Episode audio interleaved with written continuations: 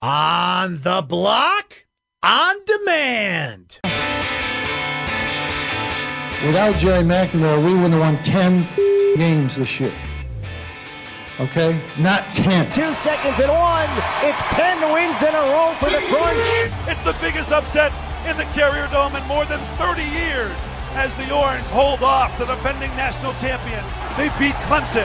The Bills make me wanna shout. McCoy in the backfield takes the handoff, runs up the middle, breaks a tackle.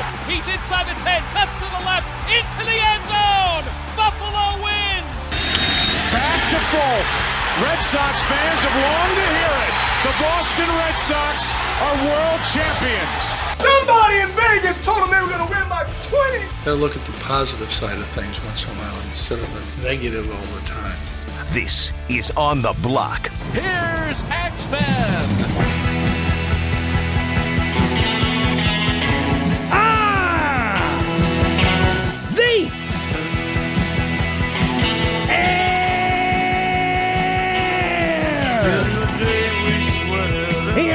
ESPN Radio 97.7, 100.1, ESPN Radio Utica, Rome.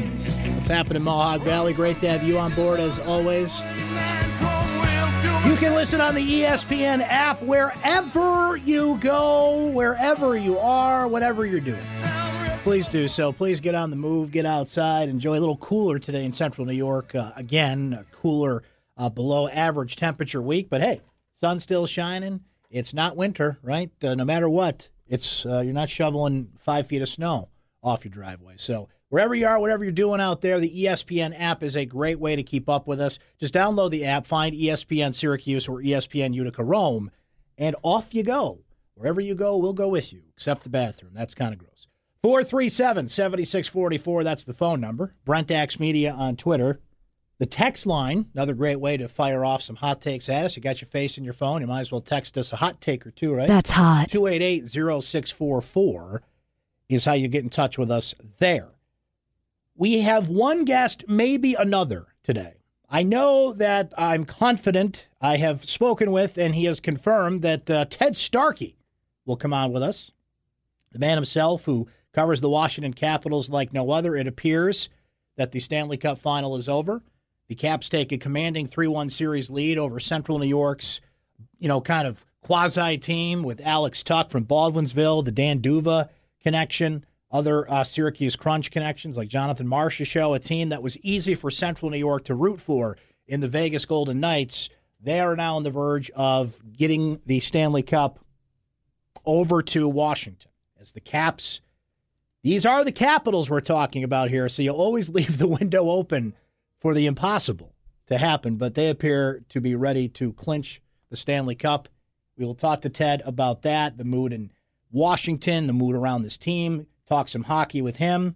He's the author of some terrific books on hockey. You should follow him on Twitter as well for great insight into not only the Washington Capitals, but the world of the NHL and the AHL as well. He wrote a great book about the AHL for you Crunch fans out there called Chasing the Dreams. We'll talk to Ted this hour. We may, and sometimes when we don't confirm a guest, I don't want to say their name and jinx it, but I will say the name in case he does pop up so it's not a big surprise to you, not mystery guest status like a mystery guest we had recently, which was Alex Tuck, turned out to be, right? We may have Tim Roy, the play-by-play voice of the Golden State Warriors today. Those of you that are listening in Utica certainly remember Tim. Those of you listening here in Central New York, one way or the other, remember Tim. Did some radio here in Central New York back in the day, is now the play-by-play voice of the Golden State Warriors, which at one time certainly was a nice gig in that you were the play-by-play voice of an NBA team, but it was Golden State. Now it's the premier play-by-play gig in the NBA and one of the premier in all of sports. Patience really paid off there for Tim Roy. He goes to the finals every year now, gets to watch Steph Curry and Kevin Durant every night, and they also, only up 2-0, seem to be on the verge of an NBA title. It's just a matter of if, not when. It's just a matter of, a matter of when, not if, Flip that around. 4 games, 5 games, what's it going to be for the Golden State Warriors? So Tim is in Cleveland. He's a busy guy. He's a lot going on. I was texting with him a little bit today. We may have him today, maybe tomorrow. So I just kind of wanted to float that out there in case we have to kind of tap the brakes and talk to him, which we will certainly do. for a guy like Tim Roy. Forbes has put out their annual list of the highest paid athletes in the world. I think that's always interesting to look at, to see what our viewing habits are, who's making the most money and why. We'll certainly get into that a little more on Syracuse basketball and the growing expectations for next season. Seth mentioned it in the update. Even Joe Lenardi can't screw this up, right? Because what would you rather talk about on June 5th than bracketology? But did we get the kiss of death again from Joe Lenardi, somebody who's, let's just say, wrong often on the fate of Syracuse? We'll examine that a little bit and much more throughout the program. And you're welcome to join the conversation here. Now, I'm going to do it. I'm going to go there today. But bear with me here. Stay with me. I'm not going to swing too wildly in one direction or the other. But look, when the President of the United States of America cancels a visit with the Super Bowl champions and what is a continuing storyline now. It used to be the most innocent, innocuous thing that nobody would know unless you kind of tuned in the news that night like, oh, the Stanley Cup champions were at the White House tonight. Oh, hey, the NBA champions were there. Or it just was such a bland, routine thing. You show up, everybody stands behind the president, everybody smile. He'll more than likely mispronounce the names of some players. He'll make some corny jokes. He'll, praise their perseverance and their attitude and, their hard work and all the things that it made, the same script about every champion. It used to be just, it barely made a blip on the radar screen. It was like something you threw up on a slow day. So-and-so champion visits White House. It's just, this donut that you would fill in.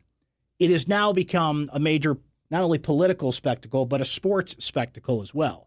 It's one of the first questions that teams get answered these days after they win championships. It's already out there. LeBron James already commenting today that no matter who wins this thing, they're probably not going to the White House.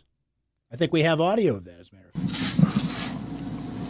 Well, I just found out about it when I was walking up to the podium. I ain't really digested enough, but it's typical of him. I mean, I'm not surprised. It's typical of him, and I don't know. I mean, I know no matter who wins this series, no one wants to invite anyway. So yeah, Golden State was one of those teams that pretty much made it clear they weren't going to go, and that was canceled before they officially got the invite. Remember that? President Trump actually canceled that when the invite had never gone out. Because they got asked about it. The feelers were there. This was last summer.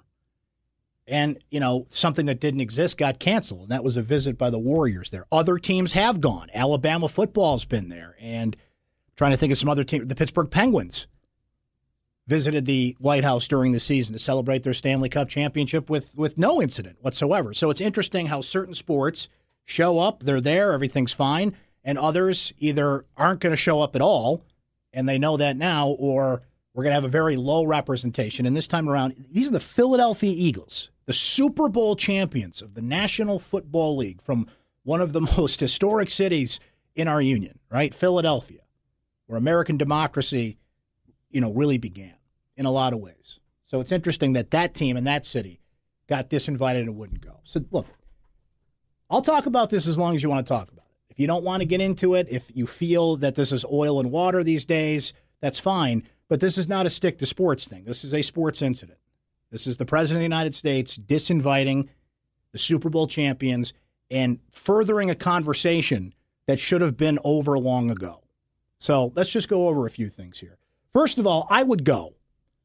I've said this about Golden State. I've said this about other teams that have inferred that they wouldn't go. I would go. I think, to me, it sends a stronger message. It sends a unified front that you can go to the White House and stare somebody in the eye that has called some of your teammates, has called some of your brethren in the National Football League SOBs, that has railed on you, that has used the ratings failures of the NFL at times, has used the NFL as a pawn in a political game to throw meat to the wolves of the supporters that he has, and has painted them unfairly, in my opinion, broadly as an unpatriotic league, which anybody that takes a second to step back and examine the situation fairly knows is absurd. There is no if you could even measure such a thing, which is ridiculous of me to say, but if we could measure our patriotism, right? The NFL goes over the top with patriotism. Think of opening day and the flags that cover entire football fields and the military flyovers. And, you know, there's always that thing in the Super Bowl pregame show where somebody's reading the Declaration of Independence and it's this, you know, dramatic thing. They have Americanized. They have made football related to patriotism more than any other sport, and it is not close. So to infer that the NFL is unpatriotic or any of this because, you know, a small percentage of players chose to protest is just patently absurd. But perception is reality. And there are those that will believe whatever the president says. And if he says they're unpatriotic and he says they're this, then, well, then they must be. But I would go. I would go because I think that makes the bigger statement. Maybe you get a couple minutes to pull the president aside and say, you know, Mr. President, respectfully, I'd like to say this is why so-and-so did this, which brings me to my next point. Not a single player on the Philadelphia Eagles knelt during the anthem. Not a single player for the Philadelphia Eagles stayed in the locker room. There was a couple players, I think, that raised a fist at one point. Today, Fox News inaccurately put photos up during a news segment portraying Philadelphia Eagles players protesting during the anthem when, in fact, they were praying before the game, after the anthem was concluded, which Fox has since apologized for. So credit to them for that. You want to talk about fake news, it goes both ways. You want to talk about spinning an image and spinning a perception, which both sides accuse each other of doing. There was a clear case of it right there. And they all do it. They all do it. CNN does it. Fox News does it. ESPN, I mean, they all do it. Fox got caught there. Not a single Eagles player even did a noteworthy protest last year. So it's interesting that, you know, by virtue of winning the Super Bowl and the team invited to the White House, that they're the ones that got brushed aside. Some things that the Eagles did do last year. Chris Long donated his entire salary to charity. Malcolm Jenkins has not only taken to social media and other causes to speak out about things that he believes in, he has met with Congress. He has taken time to meet with legislators to push for criminal justice reform. He is taking his status as a football player and trying to make change. He's not just taking a knee and letting the media take over. He did raise his fist and he did use that platform to get his message out there, but he's following up. And again, say all you want about Colin Kaepernick, and I said from day one, not a good idea because your message will get swamped over. But Kaepernick has donated millions of dollars, plural, to a number of charitable causes. So this is just not a guy riding a media wave here. He has literally put his money where his mouth is there. Carson Wentz has donated over $500,000 to help build a sports complex in Haiti. The Eagles, for the first time, did a fundraiser this year and, you know, in that first time raised $2.5 million to fight autism. And I understand that every team does some sort of charity work, community service, and you shouldn't be overly applauded on the back for that. You should use your status in the National Football League to do that, but those are things they did do. What they did not do was protest the anthem last year. Somebody did call NFL players SOBs. Belittled prisoners of war, Gold Star families, the FBI, federal judges, our intelligence agencies who protect this country. And I asked you, how does that honor our country? How is that patriotic? Another point is this was over. And I'll make this point about Trump, the Eagles, Kaepernick, at any time this conversation comes up. The NFL, I was critical of them for diving back into this last week because this was over. No one was discussing this. Maybe it would bubble up again when the season come around. The camera would pan and reporters would be like, is anybody doing it? 8 players took a knee in week 2 last season. 8. And it was fading. It was going to be over and it'd be on to the next thing. Then President Trump went to a rally in Alabama and threw gas on the fire. The SOBs line went after Kaepernick because it's advantageous for him. He knows he's got a base, and even he's got a base of people that don't necessarily support him on every issue. I mean, patriotism is an easy thing to get people riled up about when it's presented in a certain way. Well, you're disrespecting the anthem. You're disrespecting our military by doing this. It's an easy play. It's shooting fish in a barrel.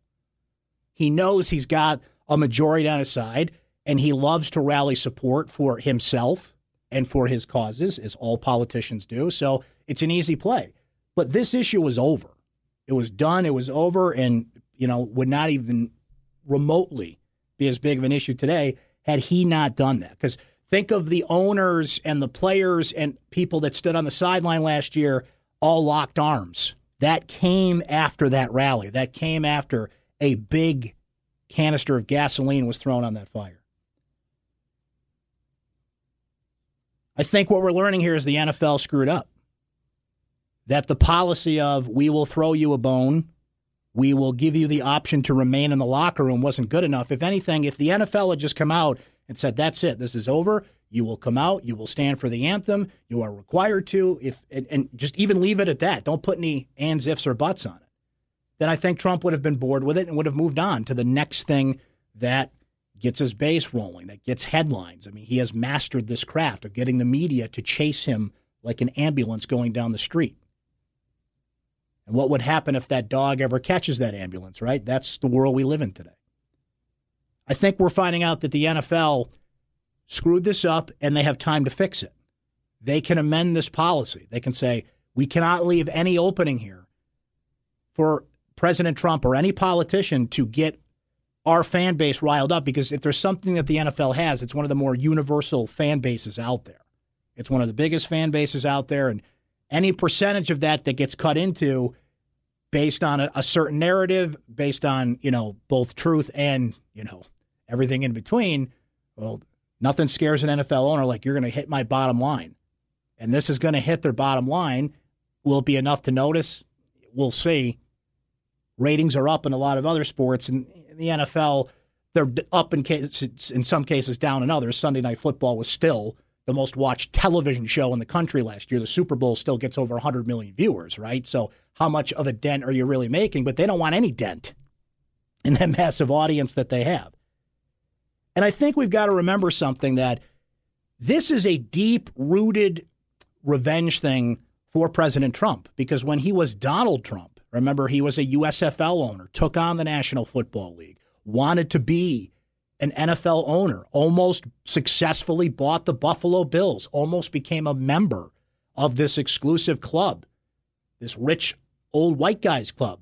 You got to have an NFL team to truly be, a big member of that club, right?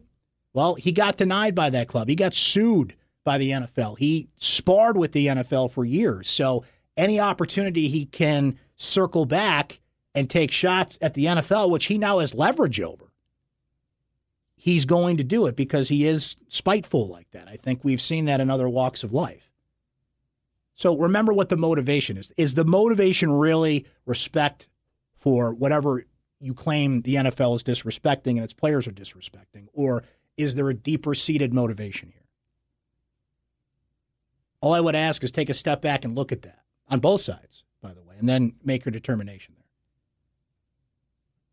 That's it. That's what I have to say about it. I think it's just sad at this point that this is being used as a divider, because it used to be the most simple, basic thing. It was an honor to go to the White House, no matter who occupied it. It was one of the great things, the great perks a championship team got to do, to go get celebrated by the President of the United States. And now it's become what it's become. Less and less teams want to go. The ones that do it. The ones that don't get vilified. Or today, kind of a impromptu celebration of patriotism. I mean, we've got Flag Day coming up in less than, 10 days. And the 4th of July is coming up. And we have plenty of days on the calendar that are designed to celebrate our patriotism. But to be forced to do that's not patriotic to me. Right? One of the beauties of being patriotic is you kind of get to choose how you get to be patriotic. When it's forced on you by a president or anybody else, well, that just doesn't feel right to me. It doesn't change the fact that from the beginning, when Colin Kaepernick did this, we ended up here because a message got lost. You ran into a buzzsaw that was going to take that message and skew it. And now this is where we are. And it's sad. It's a commentary on society today, no matter who is in that office. The fact that we're at the point where NFL teams, NBA teams, professional sports teams, a storyline when they win a championship is, are you going to go to the White House or are you going to make a political statement about it? That's where we're at. Okay. Well, hopefully not much longer, but we shall see. 437-7644. Yay, democracy! That's the phone number. Brent Dax Media on Twitter. The text line's 288-0644. We will break on that note. We're going to stay in D.C., but we're going to change the topic to hockey because the Capitals are about to capture the Stanley Cup. Or are they? Yes, they are, but you always have to ask that question with the Caps, right? Our buddy Ted Starkey joins us to talk some hockey coming up. We've got hot takes on the way. Maybe Tim Roy, the play-by-play voice of the Golden State Warriors. Our buddy used to work right here in central New York. So much to do, so little time. We're back after this. Stay right there. This is On the Block with Brent Axe. Well, like I said, kids, you never know what you get when you hit the 80s bump. That's the thing. Well, welcome back. Welcome aboard, either way. We are happy to have you here. Happy Tuesday, everybody. You're On the Block. I'm Brent Axe. On the Block is presented by Fusillo Automotive. Great to have you here. You're going to have a rare treat because I am going to do hot takes here at the top of the hour. Usually hot takes is shortly after 4:30. Or so, but we had back-to-back guests. We heard from Ted Starkey earlier in the show on the Stanley Cup final. We heard from Tim Roy, the play-by-play voice of the Golden State Warriors last hour as well. And, we've got a fancy open for it and everything. So rare treat for those of you this time of the day. Usually don't get to hear it, but you're going to hear it now. With that fancy open, let's do this thing. We've got a hot one for you. Oh, you're hot. Why, thank you. So are you. And I'm not afraid to cry. So hot. So hot.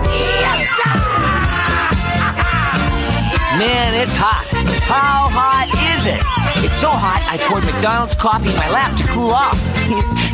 It's time for hot takes on the block. It's interesting that, and we didn't have time to get into this with Tim Roy, but the Warriors and Cavs have already declared they're not going to the White House no matter who wins this thing. LeBron James commented on it. Steve Kerr is never short on an opinion on life. You know, Kerr is kind of in that short boat of people that can kind of say whatever he wants in the sports world, certainly not without repercussions because some people, particularly supporters of the President of the United States, how can I put this, wouldn't agree with this. But it's interesting that here in the middle of the NBA Finals, he knows he's going to get asked about it and will say it. And I said my piece earlier about the Eagles and that whole thing and not going to the White House, which has just become this running topic that should not exist anymore. This should have died out. This should have faded into the 15-minute news cycle we're in today, like many other things. But here we are just about 2 years later, and it still exists. It still gets these gas cans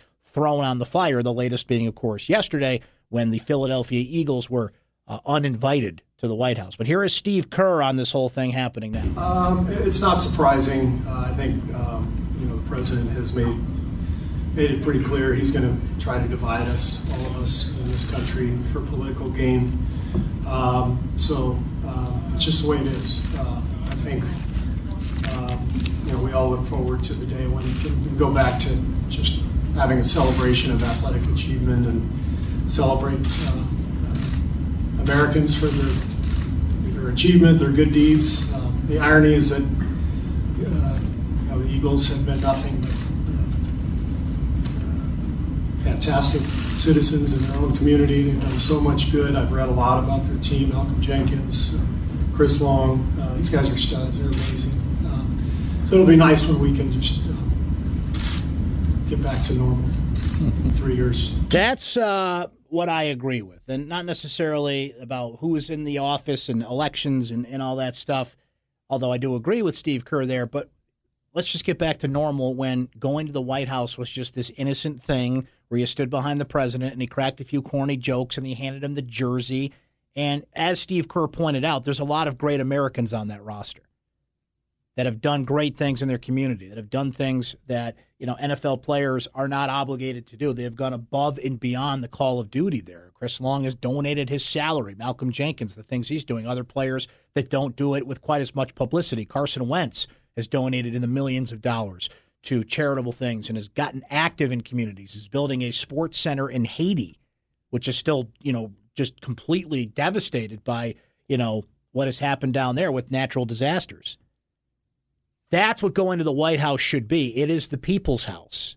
It is a celebration of what the American people are doing, agree or disagree with the politics of the current occupant. And remember, when Barack Obama was president, there were a few players for certain teams that didn't want to go because they disagree with his politics, too. It was nowhere near the level we're at now, where it's just a spectacle, it's an event. And let's keep in mind here that no Philadelphia Eagle took a knee, stayed in the locker room, other than a couple of guys, Malcolm Jenkins included, who kind of raised a fist during the anthem. You know, they didn't take it to the level that several other players did, but they got swept up in this whole thing anyway.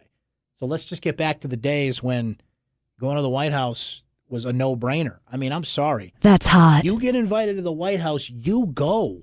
You don't turn that down. Other than Forrest Gump, who gets to go all the time. And I got invited to the White House again, and I got to meet the President of the United States again. Yeah, he gets to go all the time, but most people don't. So that's something you should kind of relish and take advantage of. And even if you disagree with the current occupant of the White House, even if he's called you an SOB and many other things, I think the bigger move would be to show up, stare him down. And, you know, the Eagles had a bunch of community service things planned in the D.C. area today. That's kind of becoming the new thing.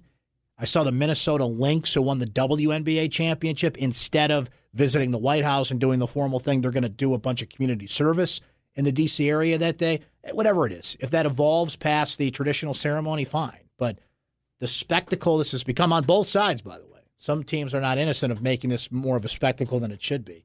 It's a damn shame. Going to the White House should be a big deal in a good way, not in the big deal it's become. Speaking of big deals, if you made a highlight reel of the all-time greatest NFL plays, and I'm talking now, I'm talking 10 years from now, I'm talking 30 years from now, whenever.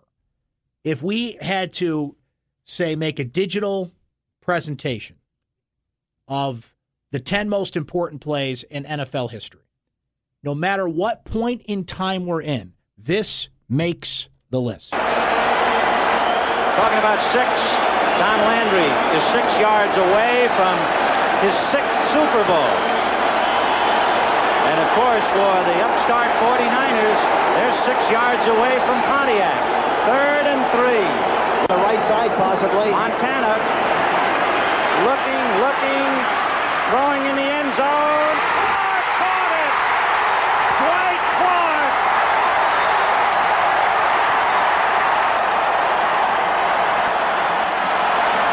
It's a madhouse at Candlestick with 51 seconds left. Dwight Clark is 6'4". He stands about 10 feet tall in this crowd's estimation.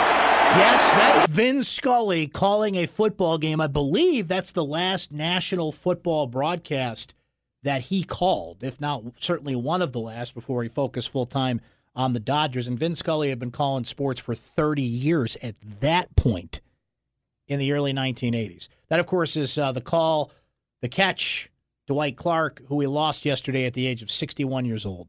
Dwight Clark battled ALS.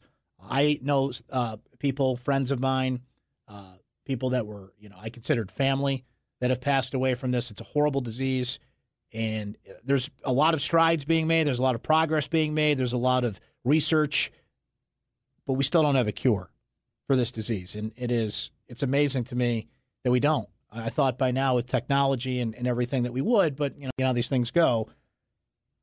All the money that's been poured into cancer research and other diseases, it's just, you know, sometimes others have been eradicated or are down to a level where it's easily treatable. Some are still, there's really no cure. And ALS is pretty much that. How Steve Gleason has handled it, other athletes and famous people that have been out there and presented it. I don't know if you have the chance to read some of these stories. I did, and boy, did it get dusty in the room. But before Dwight Clark passed, he basically had his funeral with people that he knew, old teammates, friends, and they celebrated his life before he knew this disease would kind of overwhelm him. And if we could all be so lucky to do that, because, you know, unfortunately, we don't always get that opportunity to celebrate with somebody like that before they do pass. But I think Dwight Clark kind of showed us an example of, and Steve Gleason is currently, how you handle this. If you get it, and it's just such a debilitating thing, and it just robs you of all your functions, and anybody that knows about ALS, Lou Gehrig's disease, knows just how tough that is to see somebody go through. So I wanted to bring it up for that. So hopefully we're taking a step closer to getting a cure for that disease. I wanted to bring it up as well because I thought that Vin Scully call was amazing, and I had not heard that before. And thirdly, I mean, again, I don't care what, we could be having this conversation 100 years from now. That catch, the catch. I mean, think about it. The name of the play is The Catch. And there's been some amazing catches. David Tyree, right? Franco Harris, the immaculate reception. Lynn Swann gracefully reaching out for the football. Terrell Owens from Steve Young, another 49ers play, made that unbelievable catch against the Green Bay Packers. We've seen, you know, what is a catch, right? In the NFL has become a point of debate these days. Touchdowns taken away and, you know, the ever-long debate of what is a catch in football. Well, Dwight Clark, we knew he caught that football. And I don't care what point in time we have this conversation. That is one of the most important plays in NFL history, and it always will be. That's hot. So certainly our condolences and best to those that knew Dwight Clark and knew him well. Speaking of debilitating injuries, it's incredible to me that this happened. At first, I saw this on the hot take sheet, and I said, why are we discussing this? And then I remembered. So if I leave a detail out of this, this just sounds like, you know, a transaction you would read and gloss over and not think twice about. The Chicago Bears have re-signed tight end Zach Miller to a one-year contract that will pay him $480,000 if he doesn't play football. Now, why would we add that detail? Well, you'll remember Zach Miller last year dislocated his knee and almost had his leg amputated. Like, it was close. Got hurt during a game, had to go to the hospital, and he almost lost his leg. There's a lot of focus, and there should be, on concussions and head injuries, but, you know, football's still a pretty brutal game in other ways. I mean, dude almost lost his leg during a game last year, and the Bears brought him back. And I noted he signed a one-year deal that will still pay him $480,000 if he doesn't play. So he's going to work out with the team. He's going to rehab with the team. He's going to get back on the field. As much as football can take away, it can also kind of giveth in a way and show us some great comeback stories and show you the perseverance that players will go through just to play that game. I mean, think about it. If you almost had your leg amputated doing anything, would you want to go back and do it? How many people have been to wars, have been in work accidents, have been in situations where they unfortunately had to have something amputated? That's not something a lot of you would want to run back and do. And here's this guy right back on the football field after something like that. That's hot. Pretty incredible, and best of luck to him. Oliver Luck was named the new commissioner of the XFL today. Hey, remember the XFL? Coming back, 2020, Vince McMahon in his awkward press conference to announce that a few months ago. Now, Oliver Luck leaves a job with the NCAA. He actually brings some credibility to the XFL, which they're trying to make this a legit league, not the Rebel League, not the, you know, we remember Vince McMahon, this is the XFL, and the skimpy outfits for the cheerleaders and the WWE feel to it. They want this to be a legit alternative to the NFL, though they're not going to play in the same time of year. XFL is going to be pretty much right after the Super Bowl. And there's another professional football league that Dick Ebersol's son, Charlie, is going to be running that starts in 2019, and that's a whole different discussion for a different day. But you'll remember Oliver Luck. I wrote a story about this. There was a series of tweets put out in 2015, and I'll have to send the link out so people can check it out. But so remember, Oliver Luck is at the time the athletic director at West Virginia. He's at an NCAA tournament game in Columbus. He meets up with some West Virginia fans. He joins a group of West Virginia fans for some drinks. And in the course of the conversation, he's asked why he moved to work for the NCAA. And I talked to people that were there. I wrote a story about this. Oliver Luck replies, quote, just to bleep over Jim Boeheim because bleep Syracuse. This was right off the heels of Syracuse's NCAA sanctions in 2015. He then calls over the waitress. They order 10 shots of Crown, pour down the drinks, leaves him with the bill, by the way. Didn't even pay the bill. And, you know, so this was number 2 in the NCAA telling people at a bar, bleep Syracuse. And again, I wrote a story about this. I talked to people that were there. I was surprised that this didn't kind of gain the steam that it did. I talked to Oliver Luck about this. He wouldn't go on the record for the story. Let me correct that. He denied that he did this. Wouldn't give me a statement, wouldn't say anything else other than he claims he didn't say that. There's a photo of him taking the drink, so he was there. So anytime Oliver Luck's name comes up, that's what I think of these days. And now he's going to go run the XFL. And by the way, if Oliver was smart, first point of order, and I believe Vince McMahon already said this, but you kind of jump on the hot news of the day. You reiterate, oh yeah, XFL, everybody's on the field, hand on their heart, we stand for the anthem. Just to kind of jump on that, right? This was nice. This was fun to do hot takes this time of day. We should do this more often. 437-7644 is the number. When we come back, I always like to look at this to kind of show us where we are in sports. Forbes has come out with its annual list of the highest-paid athletes in the world. What's notable is not only who's on it, but who's not. We'll get to that coming up. Stay right there. Thank you. Bye-bye.